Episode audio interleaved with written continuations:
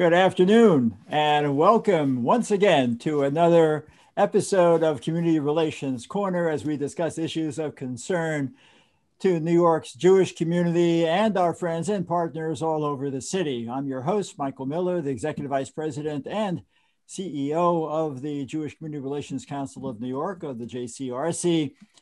On each episode of Community Relations Corner, we're joined by guests representing the political, religious, economic, and diverse community leadership in New York, many of whom I've had the honor to get to know over the course of my lengthy tenure here at JCRC NY. Together, we'll discuss current events impacting New York's Jewish community and its neighbors, as well as the state of our city, of our state, of our nation, and of the world. And I'm so excited, so excited to be joined today by a, a longtime colleague and friend, the executive director of Catholic Charities in New York, Monsignor Kevin Sullivan. Welcome, Monsignor Sullivan. Michael, thank you so much for uh, inviting me to be with you this afternoon. I'm just delighted to join you and your audience. Thank you. We're so happy to have you here. Uh, the audience uh, should be aware that uh, this is kind of this for that. Um, uh, Monsignor Sullivan does a radio show on, on the Catholic channel, satellite radio, and very frequently uh, over various holidays, whether it's Passover or the high holidays, uh, will invite me on to have a conversation with him. So this is payback time. well, I have to tell you, if every time I had to pay back, it was as delightful as this, I'd incur a lot of debts. um, thanks so much for being here. And I, I, I, think that I'd like to get into two things before we deal with uh, real su- substantive issues. Uh, one of them uh, is uh, Monsignor Sullivan, we've known each other for quite a while, but I don't recall as to where you were born, uh, where you grew up, and why you determined to enter into the priesthood. Michael, I'm happy to um, kind of share that with you and with your listeners. I was born in the Bronx, and um, the, as we know, the Bronx is the only part of New York City connected to the mainland. So I was born in the Bronx. Um, and then when I was five, moved to um, just a little bit north, but actually across the border into Yonkers. And huh. that's where I went to elementary school. Um, one of the things that I always think was very, very um, influential for me is that the block that I lived on in, Yon- in, in, um, in Yonkers was very diverse. It was diverse religiously, ethnically, and I think that was probably a pretty important part of my uh, my growing up in in Yonkers.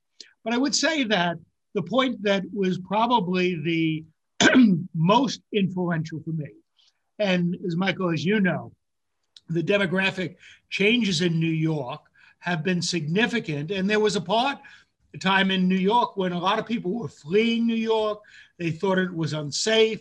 They didn't like some of the ethnic changes that were there. So some of the people with whom I grew up in Yonkers, and that would have been in the 50s, 60s, um, you know, they liked being in Yonkers. They liked being away from New York City, even though it was right next door. Very, very important to me was I went to high school in New York City, oh. in Manhattan, the Upper West Side. And that's where I kind of began to explore the possibility of my becoming a priest. But the thing that was critical about that was that for four years I took the New York City subways from the Bronx, Van Cortlandt Park in the Bronx, sure. down to the Upper West Side. And so, at a time when there was a lot of turmoil in New York City, and quite frankly, there was legitimate fears about people's safety, I took that every day. So I developed a feel for New York City that I wasn't afraid of it. Maybe I should have been, but it was my city because I rode the subways. I took took part in it. So that's a little bit of of you know my background. I could go on a lot longer, but but Michael, if you want to kind of focus where I go, I'd be very happy. Yeah, well, I, I, I think where we should go is to where you are now. Well, before we get there, is I, I also grew up in the Bronx. I, I was not born in the Bronx. I was born in a hospital in Manhattan, but um, my father was a rabbi in Northwest Bronx.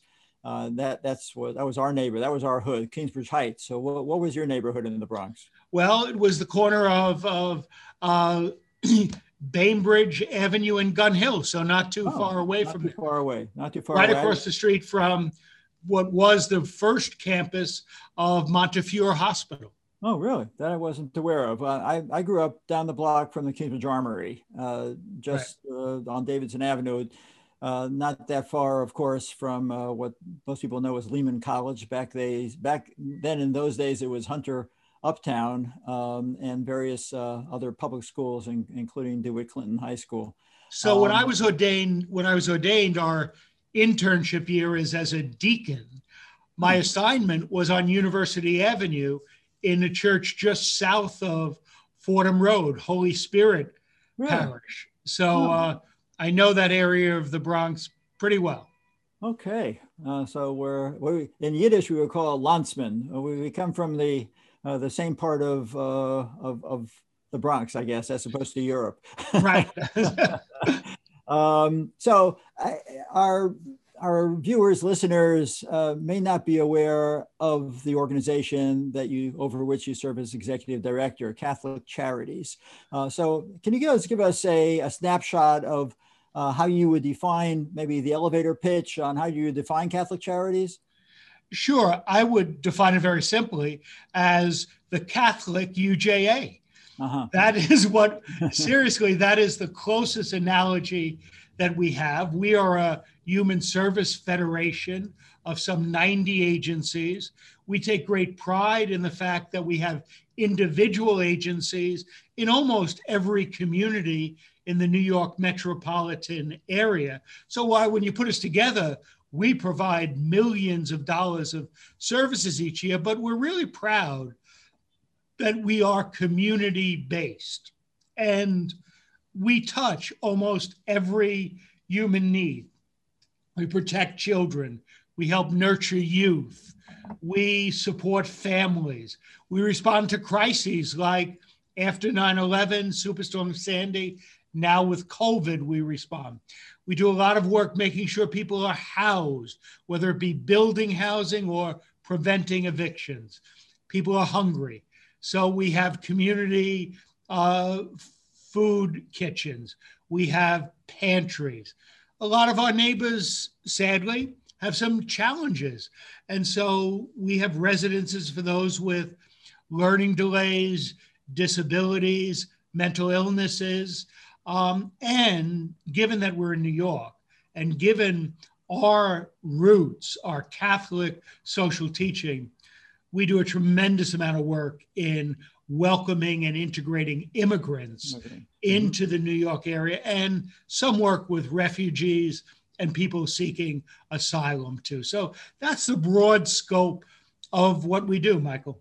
Yeah, so as thank you. And as a, a full blown social service organization similar to UJA, by the way, um, not, UJA has us as the Jewish Community Relations Council of New York, and uh, the Archdiocese has the um, uh, the Catholic Community Relations Council, if I remember correctly. Um, so uh, you you had referenced uh, COVID and immigrants, uh, homelessness. I want to dive into those. Um, the impact of, of COVID of COVID nineteen uh, of this pandemic has been devastating. Um, from a Catholic Charities perspective, um, what areas have uh, have you been focusing on um, within the framework of of government restrictions, uh, of the impact on on families, on communities? So one of the things I would say very clearly is, you know, we've been open for business, but it's not been business as usual. Yes. Um, so let me speak about three areas that have been a little bit different. I could talk about the ongoing stuff that we had to pivot, but let me speak about the three areas that we have been focused on specifically to respond to the pandemic. The pandemic. we know in the world that we live in so much misinformation that there's a lot of bad information that's out there, sadly, sometimes intentionally, sometimes not intentionally. So, our helplines and our hotlines have remained open. In the first six months of the pandemic, we answered about 50% more calls than we did in ordinary times. And I'm sure there were other agencies. So I don't mean to say anything negative about other agencies, but I, with a little bit of pride, I do quote one of the callers who said, Oh, I'm talking to a human voice. In so many other numbers I call, I get voicemail. I'm sure there were other agencies that were answering, but I'm proud that this caller recognized that at Catholic Charities, we like to be as present and personal as possible. So I think we answered more than 22, 23,000 calls for information hmm. in the first six months. The other thing which I will mention, and again, Michael, I know how important this is to you, is we need to bring people together. And so we were just blessed that some very, very generous donors decided that people who were not eligible for federal programs, oftentimes because they didn't have the right papers, they didn't have the right documents, that they chose Catholic Charities and the UJA Federation mm-hmm. as among a very few organizations that would distribute immediately cash assistance.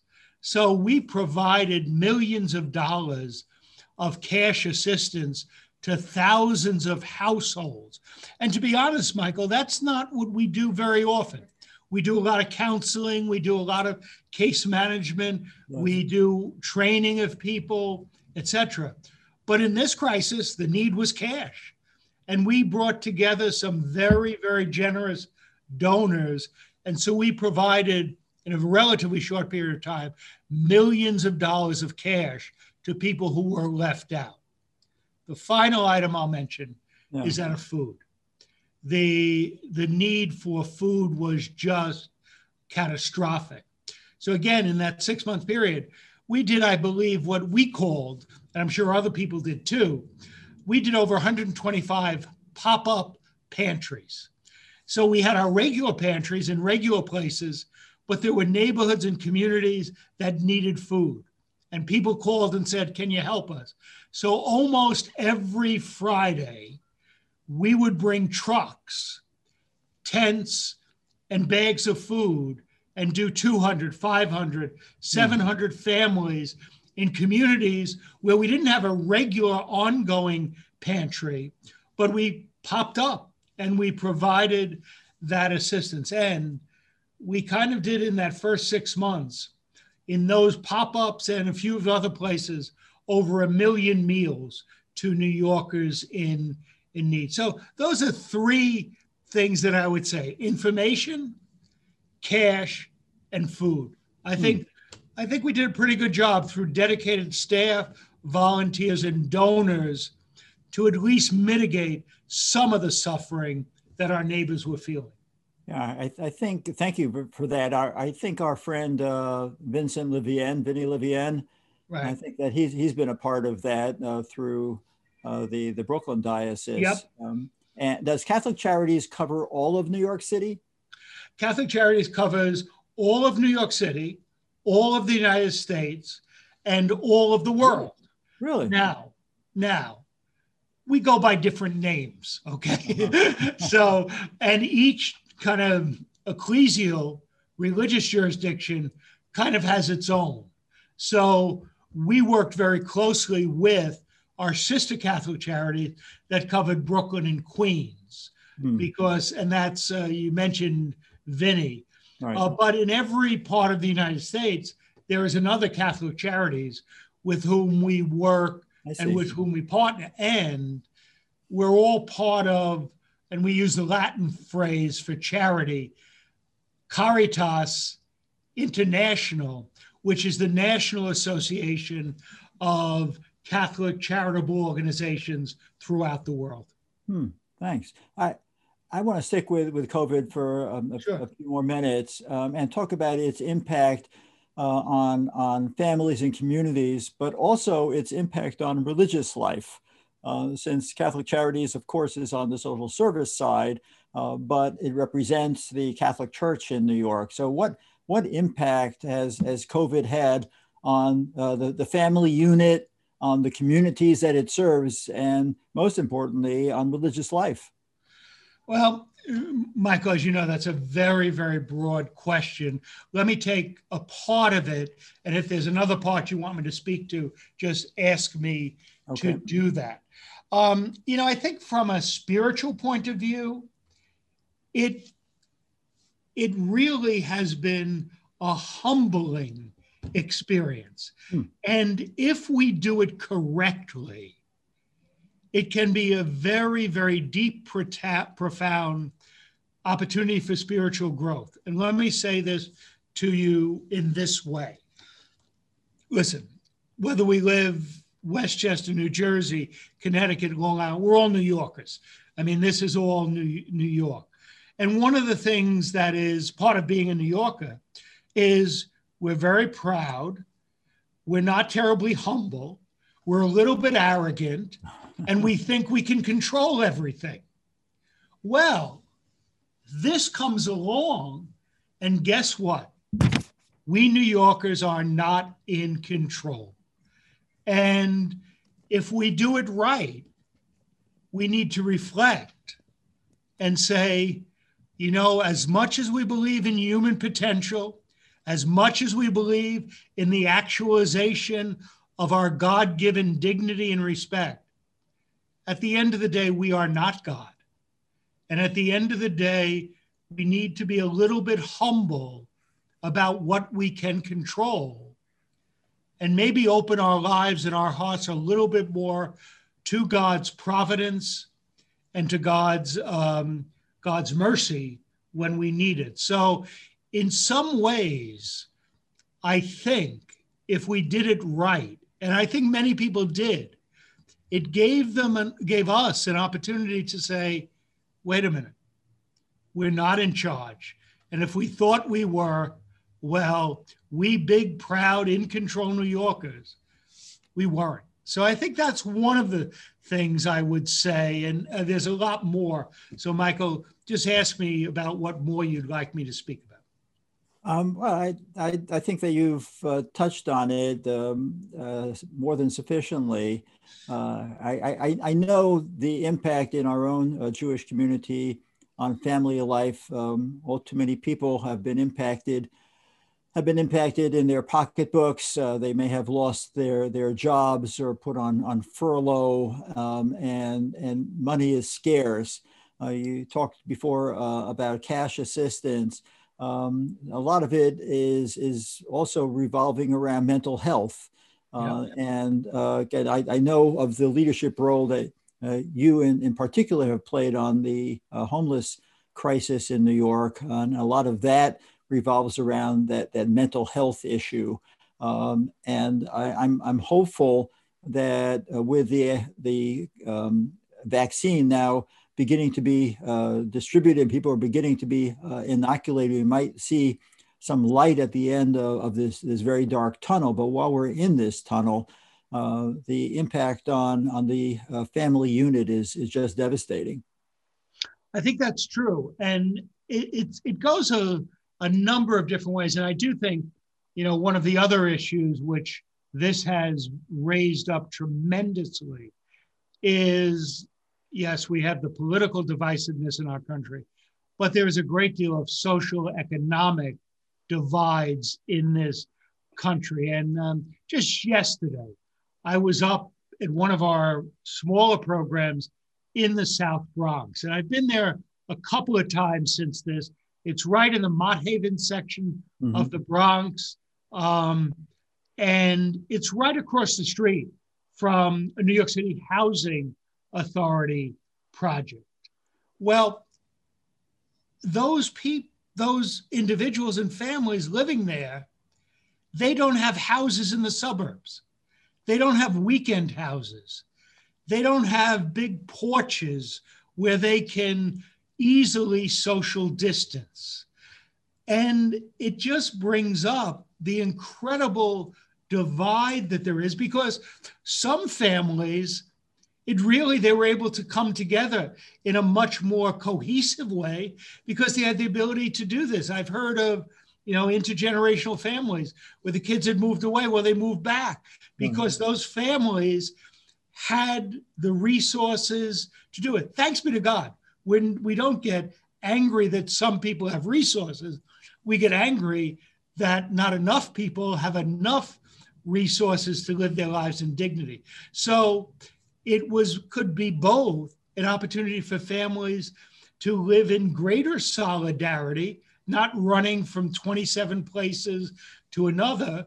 They were all doing their Zoom meetings in the same place. Right. Um, but it also provided a great deal of strain on families too. Yeah, and, and most especially on minority populations, disproportionately on minority populations who who feel marginalized in, in so many ways. Uh, we established a JCRC under uh, Rabbi Bob Kaplan, our intergroup relations division, uh, a, a, healthcare disparities coalition, an interfaith healthcare disparities coalition is being built.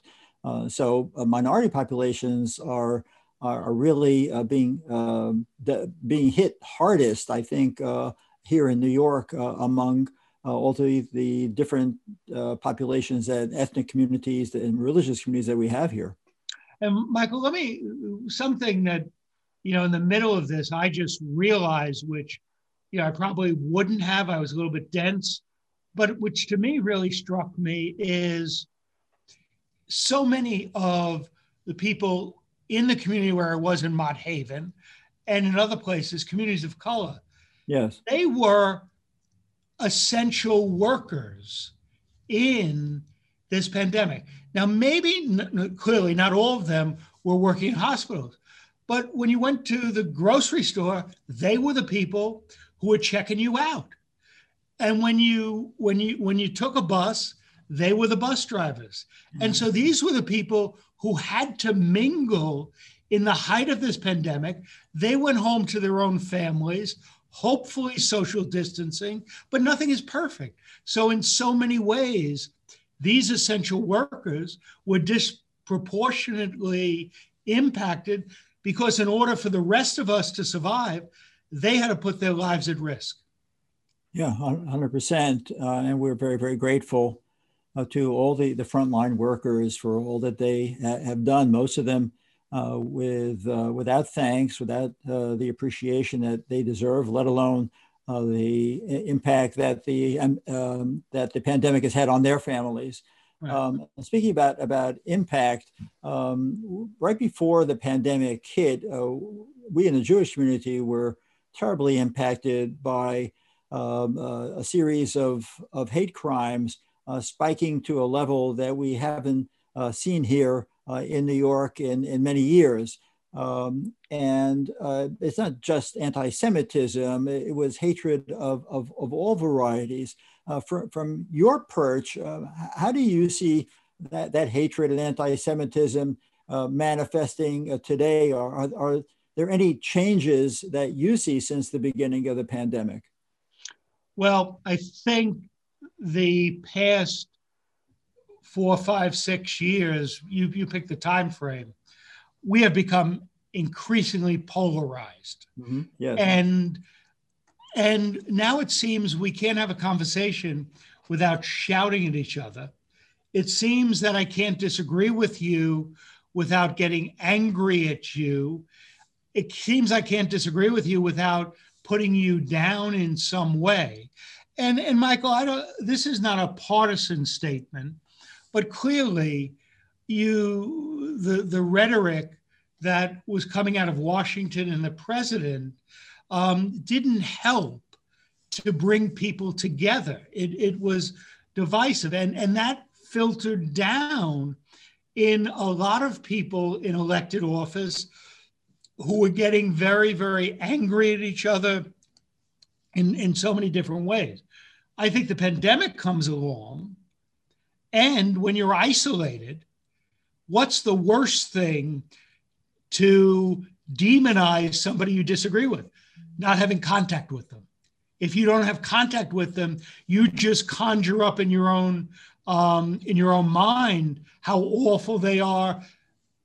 Well, we were left to our own little devices to think about how other people um, were living. So I think the pandemic made greater, exacerbated the divisiveness that was part of our political and social rhetoric prior to the pandemic. Yeah, well, we, we all hope, uh, Monsignor, that as we wend our way uh, through the pandemic and with uh, so many people losing their, their lives on, on a daily basis, that when mm-hmm. we come, come out of this, uh, that we're not going to go back to where we were a year ago. Um, just a year ago, January, we marched across the, the Brooklyn Bridge, as you can see uh, in, in the graphic behind me, um, to call an end to anti-Semitism and a march that was called No Hate, No Fear that we co-sponsored with, with UJA. Um, and uh, Cardinal uh, Dolan was there, uh, Bishop right. DiMarzio from the, uh, the Brooklyn Diocese, Brooklyn Queens Diocese uh, came as well. And um, I, I'm just hopeful that maybe lessons have, have been learned and, and hopefully uh, some of that polarization can be healed. I would hope that's the case. Um, and I'm, I'm, I, I'm, I'll say it this way. I want to be hopeful, but genuine hope requires a commitment to action. Otherwise, it's just a hallmark card. Genuine, from our perspective, religious hope means I have a vision of a better world a better society. And if I have that vision and that is what gives me hope, then I had best be working to do my part to make that vision real. So I'm hopeful, which means I need to have a commitment to making it happen. Well, and I'm hopeful of partnering together uh, with with you and uh, the Cardinal, the Catholic Church, uh, and other faith groups in New York uh, as we have in, in, in the past to uh, address uh, the uh, plague of, of uh, hatred that yeah. we need to rid ourselves of. But uh, speaking of, of, of hope, another part of the world is in great need of, of hope as well, and that's the, the Middle East. can, can you expand on your own connection and experiences with the Middle East and the Holy Land? Sure, and I'll, I'll do it in a couple of different ways. Um, and, and, and Michael, I express my gratitude to to you and the, um, the JCRC for sponsoring those missions to uh, Israel, which I was privileged to be on a, a, few years ago, which provided me with a great deal of, of kind of additional insight into what is going on in in that area. I think it is. I mean, Israel is critically critically important to Christians, to the United States. It is. It's it's very very important that we we understand the role that Israel had. I think it's absolutely critical. Um, and we need to understand the tremendous challenges that are that are there. I mean, I um, you know, it is it is not unknown to you that there is a real fear among Christians that there may not be a Christian left in the Holy Land 25, 30 years because of numbers. And that is a real, you know, concern to us.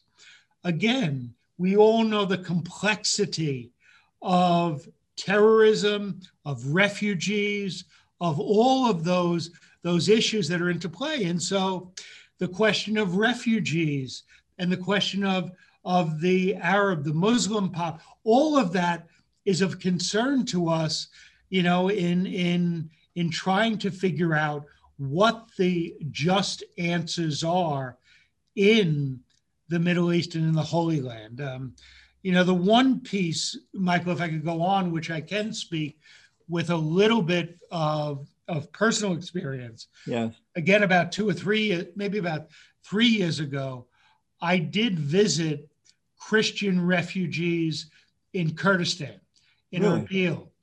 Um, after probably a year or so after ISIS had cleared everybody out of Mosul, hmm. the plains of Nineveh, and I visited the refugee camps that were there. Um, Catholic Near East Welfare Association is doing a lot of work in that area, and they sponsored a, a mission. And it was a very, very moving, you know, moving trip. Uh, I think it was almost overnight that 60,000 Christians were driven from Karakosh, the plains of Nineveh, out of there by ISIS to Erbil, where they just sought um, where they sought refuge. And, and so it is just such a difficult, difficult situation, which we need to pray about every single day. Yeah, well, I, I think you're, you've touched on a very sensitive subject, and, and that is the, uh, the, the plight of Christian communities uh, in the Middle East. Um, we also often hear of, of the persecution of Christian groups. Uh, it, it's not clear to, to us um, as to why uh, here in the United States, um, Christians typically, typically don't necessarily speak up uh, for their brothers and sisters uh, in, in the Middle East. So we in, in the Jewish faith do it uh, regularly. Uh, I, can you explain uh, what the relationship is or isn't between Christians in America and Christians in the Middle East?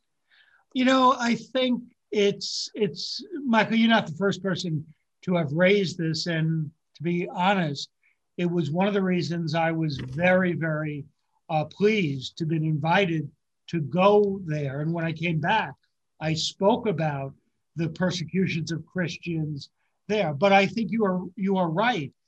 It's not something that American Christians or Christians in the United States speak about a lot. Why is that? Yeah. I think there's a couple of reasons for that. One is, you know, there is a little bit of, and I'm not saying it's right, but there's a little bit of reticence among some Christians, like, well, maybe we shouldn't only we shouldn't be speaking up for ourselves. Like, we'll speak up if if others are being persecuted, but it's a little self-serving to speak up about ourselves. And I think that's real. I'm not saying it's the way it should be, but if you want an explanation as to why, I think there's a little bit of that that is ingrained in in Christians, and I would say in Catholics. Well, I shouldn't be promoting myself. I shouldn't be speaking up. Not saying it's that, but I think that's real. The other issue is, is, and this has to do with being in the United States. And the reality is, the United States got these two big oceans on either side, and we tend not to be very internationally flavored in our perspective. We look at what's happening close to home. So I think, you know, that doesn't give you, that doesn't excuse it, but I think it may give your, uh, your listeners a little bit of a sense of why it is the case. And I would say, um, Michael, I think one of the, the um, advantages that the Jewish community brings, there is such a strong tie with Israel and Jews in the United States that it's almost impossible not to be aware of those things. Not the same. And I, I said this a couple of years ago when I was invited um, by the UJA Federation to um, join some of your leadership on a trip to Rome. Mm-hmm. And um, and uh, we visited the Jewish ghetto in Rome, mm-hmm. et cetera. And in one of the conversations, um, I said something that I think shocked some of the Jewish community. I said, I said, you know, I said, Rome and the Vatican are basically irrelevant to our Christian faith. We're not tied to a land.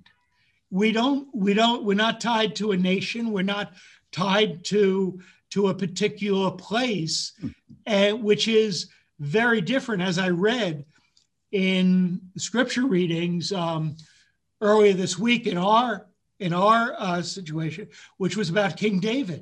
Mm-hmm. How clearly in the book of Samuel um, there is a clear um, clear anointing of David, anointing of his house, and a promise of his legacy. And periodically, I preach uh, in the community. I said, you know, if you want to understand a little bit about the strong place that Israel has to the Jewish community, just listen to what the book of Samuel says, and you'll have a much better understanding of, of how the Jewish community feels about Israel.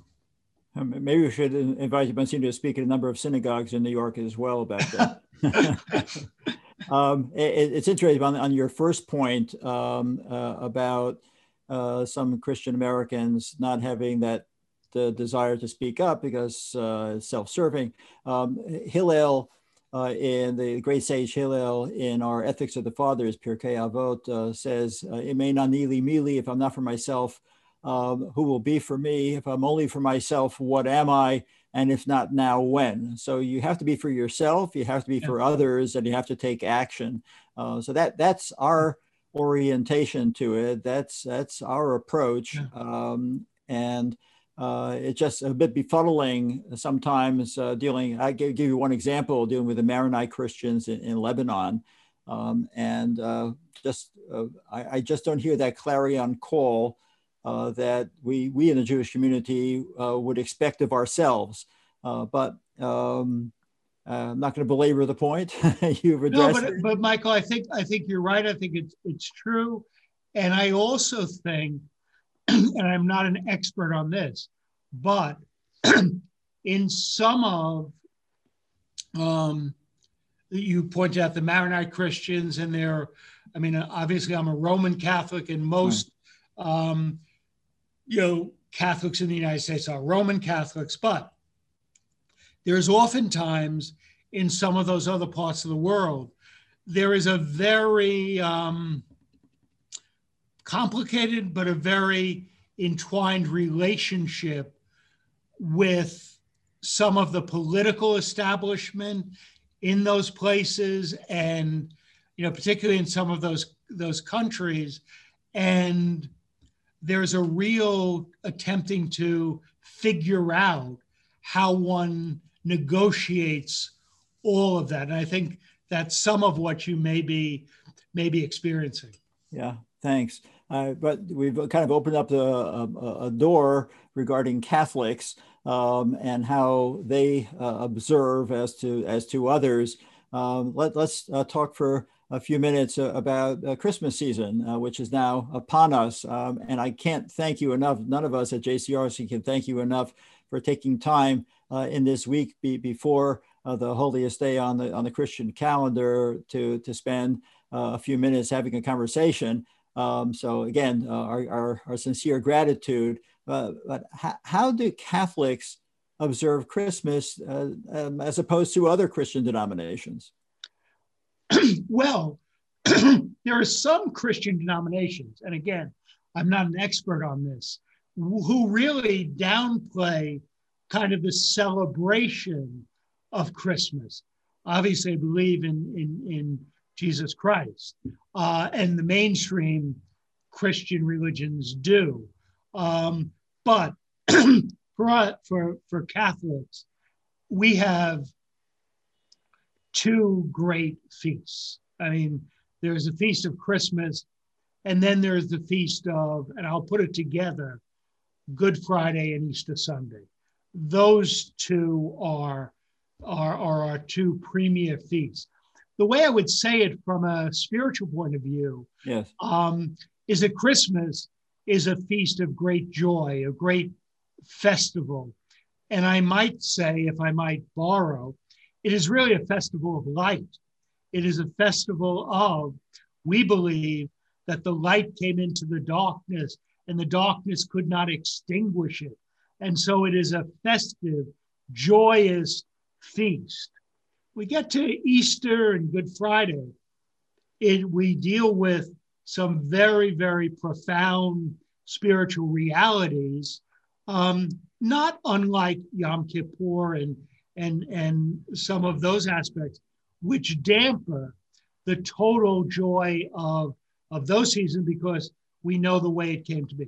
So for us, is, is just an incredible joy. And here's the joy for us the joy is that we believe in only the way that religious mystery could say something, is we believe that our divine Savior, Jesus, became truly human. And so that what we celebrate is that our Savior Jesus became one with us and therefore teaches us of the great possibilities of our humanity. Because if, if our humanity could hold the divine, then imagine how great that humanity is. And therefore, the imperative that's part of it is that if we celebrate Christmas, we need to maximize our human potential. We have been shown the greatness of our humanity, and therefore we can't not seek to maximize that in love, in peace, in hope that we bring to the world, that we are called to be the light of God to, to the world. How interesting that is. Thank you for that. How interesting that is that uh, we, we just ended the, the festival of, of Hanukkah. Uh, Hanukkah is very much a festival of, of light as well, um, and, and how uh, these, these two uh, feasts or festivals um, are, are linked at times because our holidays are, are on the lunar calendar and the Christian holidays are on the solar calendar. Uh, that Hanukkah can actually, what we call, be late uh, and come towards the end of, of December as opposed to at the end of November and the beginning of December, or this year, mid December. Uh, but they're, they're both festivals of, of, of, light. God works in mysterious ways uh, to bring two uh, distinct religions uh, together around a similar theme. Well, it, it is. And, you know, I, like I said, I'm not a theologian, um, but we embrace the Hebrew scriptures. Right. We that is part of our tradition. And again, Michael, you're aware of this, but your listeners, this may be a little bit of information. You know, in the early centuries of of Christianity, there were some Christians who said, we want to get rid of what we would call the Old Testament and it was clearly, clearly defined by the broader community, Christian community. No, that is our tradition. The Hebrew scriptures are important to us. They are part of our canonical uh, canonical scriptures. Right, they are, um, and uh, I, I, know that have, having visited with uh, many of, of my uh, clergy friends in, in the Christian in world uh, looking at the Bible that they they carry. It's it's actually uh, what they refer to as the Old Testament and the New Testament, right. um, and we refer to it as the the Tanakh, as the the Torah. Uh, the five books of Moses, the Nevi'im, the prophets, and the, the Ketuvim and the scriptures. Um, but I, let me go back to, to Middle East uh, matters as well, in, in that um, we, we talked about Rome, but we didn't talk about Bethlehem. Um, and uh, traditionally, at the Church of the Nativity is a, um, uh, a marking, uh, like a, a, midnight mass, I assume, uh, there. Um, do you have any knowledge as to what's going to be happening this year because of, of the pandemic? I do, because uh, my, like as you alluded to, um, I do have a weekly radio show and on my show last week was the chancellor, the president, the president of Bethlehem University. Really? And I spoke with him about um, about that, and there will not be the usual crowds in Manger Square in Bethlehem. Uh, there probably will be a very small mass. Most people will be in their own places. So it will not be um, it will not be uh, the traditional Christmas in in Bethlehem, and uh, so it, it it is kind of very very sad that that it will be it'll be so so different this year. Yeah, um, it, it's always uh, something which is marked uh, globally through the media. Uh, yeah. particularly since we're seven hours uh, yeah. behind. Uh, so uh, 12 midnight there is only 5 p.m. here. So it's always going to end up on, on the evening news. And today news is a 24 hour cycle with social media, et cetera, let alone 24 hour news stations. But I, I, wanted to, uh, to Michael, let me just say one thing because I think it's important that bringing people together, trying to deal with some of the divisions, we have to recognize that they exist so that we can work on them. And that midnight mass in Bethlehem always, I think, in a number of years, was one of those events that realized that things still, we still had a lot of work to do. Yeah. Because the question was, could people get through checkpoints? How many people were going to be let in? And we all understand the absolute need for security because of the potential of terrorism. And yet, we also understand the need for people to be able to, to worship. So almost in a sense, as you said, because of the media attention there, it highlighted that we weren't where or we aren't where we need to be in that kind of religious understanding and that religious unity. Yeah, and, and speaking of religious understanding, and you, you use the phrase bringing people together, well, let's talk for a few minutes uh, about the uh, what is referred to as the Judeo-Christian uh, tradition. Um, can, can you offer your views on, on the influence of Judeo-Christian tradition on American culture, uh, on society as, as a whole? I mean, do, do you view Judeo-Christian tradition um, as, uh, as a reality or is it fiction? Oh, it, it, it's an absolute reality, without a you know without a doubt. I mean, this that is kind of so much the history of of the West, of whether it be the history of Europe, the history of this this country. It's undeniable the the value that the Judeo-Christian tradition has brought. Period. At the same time, yeah. we are sinful. And we are very, very, we are a sinful people. And therefore, there is a lot of blemish in that tradition. There is a lot of things that um, that took centuries to overcome. There are things still part of that tradition that we need to need to work out. But I have to tell you that I, I'll just share with you my own my own opinion. Yeah we we cannot obliterate the past. We need to understand it. We need to recognize what's good. We need to recognize what's wrong and then move forward from that. So I, I don't think that's just kind of my feeling, which I think is just a lot of common sense about recognizing where we are in the world. And that, that's very important for us to contemplate. Um, and um, kind of an outgrowth of that is that there's a new administration coming into uh, into the White House uh, in in Washington, um, and uh, Joe Biden identifies as as Catholic.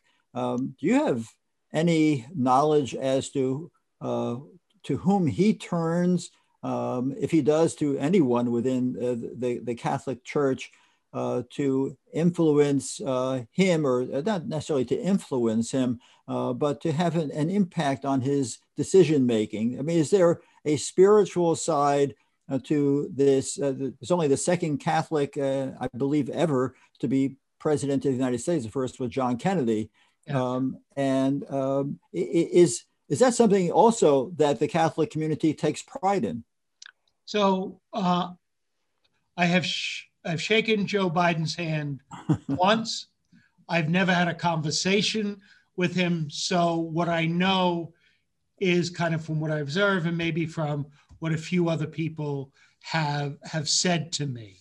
Um, from every stretch of the imagination or from whatever we know, Joe Biden is a very, very traditional practicing Catholic.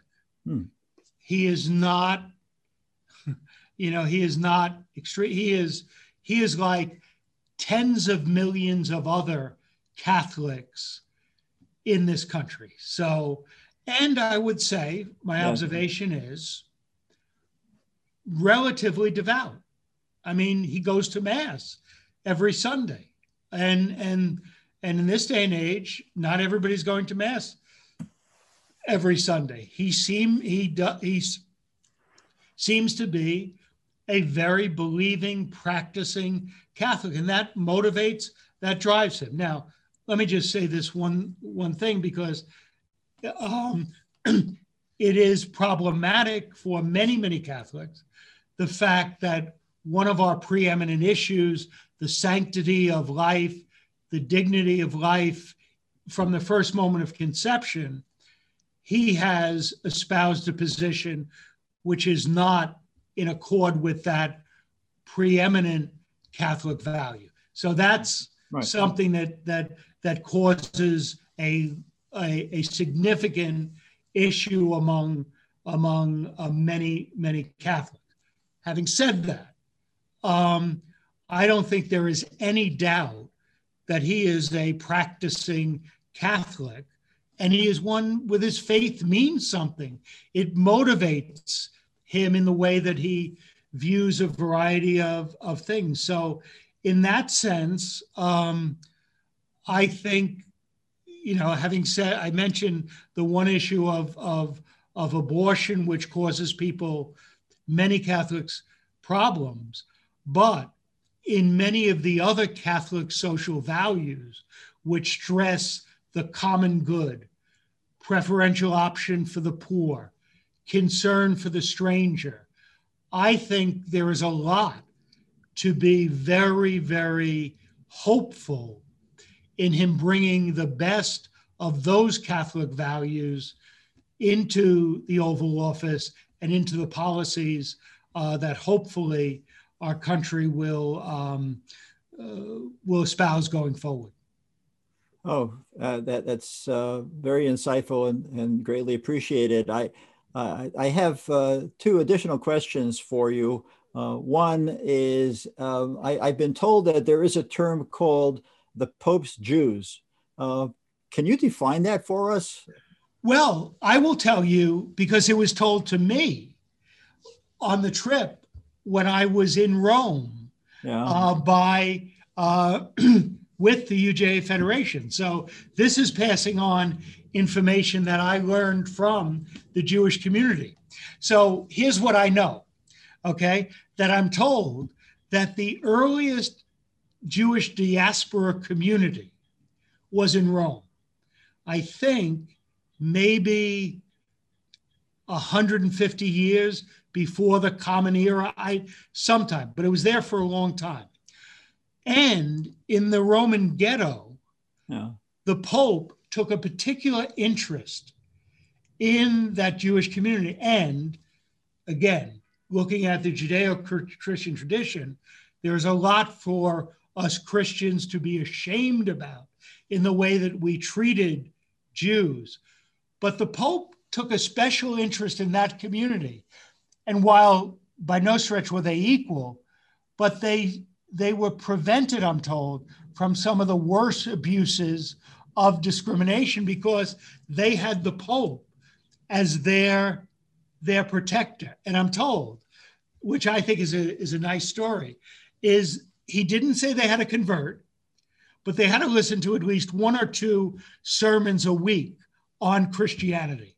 And if they listened to one or two sermons a week, they were benef- they they got the benefit of kind of the papal protection as being the Pope's Jews. Now, Michael, that was told to me. I haven't done any independent research, but as I say, it's got a sense of verisimilitude to it, given the way that we negotiate the little bit of the messy world that we, we live in. Uh, thanks for that answer. Um, uh, I, I, think we have to do a little bit more research on that. Right. um, and uh, we're going to end on, on, a, on a light note. Um, just this past week, we had a, uh, a, a, great Jewish food debate uh, here at JCRC on, on a Zoom, and, and we had uh, judges. Um, we had four judges, three of whom were Protestant Christian pastors uh, some two couples and an individual, and uh, one was a uh, an imam who, whom you know. Um, so, uh, and we we shared with them a number of of uh, kosher snacks, mostly from Israel, and wanted to you know to judge, just have a good time, and, and to right. judge uh, the the taste and the texture, etc. So, as we're entering into Christmas season, and you talked about feasts. Uh, and we just ended Hanukkah. We certainly uh, feasted. Um, are there any Jewish foods that you are? You're a New Yorker. Uh, you're, you're from the Bronx, like me. You're, you're right. from Yonkers. Uh, you, you and I talk like we're from New York. Um, are there any Jewish foods that you particularly like? I couldn't live without bagels. couldn't live without bagels. Well, the, the good the good thing about about bagels, um, to, to to be a bit more mystical about it, is is that they're round, uh, and the the roundness in our foods, I think, relates uh, to our, our cycle of, of, life, our our cycle of holidays, uh, our cycle of traditions, um, and so we, have go, gone full circle in, in this conversation uh, with Monsignor Kevin Sullivan, the Executive Director of Catholic Charities. And I, I just like to give you, Monsignor, we're so thankful that you're able to join us uh, for this Community Relations Corner episode. And uh, do you have like a, um, a last word that you want to share with, with our audience, which is no doubt made up uh, of members of the Jewish faith and in other faiths as well. Hopefully, some Catholics too. Well, I guess, Michael, at this time of the year, um, you know, with the celebration of, of Hanukkah, um, with the celebration of, of Christmas, I guess my final word would be just may we all be beacons of light to deal with the darkness of pandemic, the darkness of injustice, the darkness of economic de- devastation, and whatever individual darknesses there are in our own families. And may this festival of, of lights, be it Hanukkah, be it Christmas, may it be a blessing so that we might be lights to our world in the upcoming year. Amen. Amen to that, my, my dear friend, uh, Monsignor Kevin Sullivan. Uh, thank you so much uh, for, for joining us. Uh, you're joining us in, in and of itself uh, is, is a blessing. And uh, it's a blessing as well to our, our, wonderful and dedicated audience, those who are joining us live and those who will be seeing this on, on various platforms and social media. I'm Michael Miller, and we look forward to seeing you next time on Community Relations Corner. Happy holidays to all. Uh, shalom and be well. Bye bye.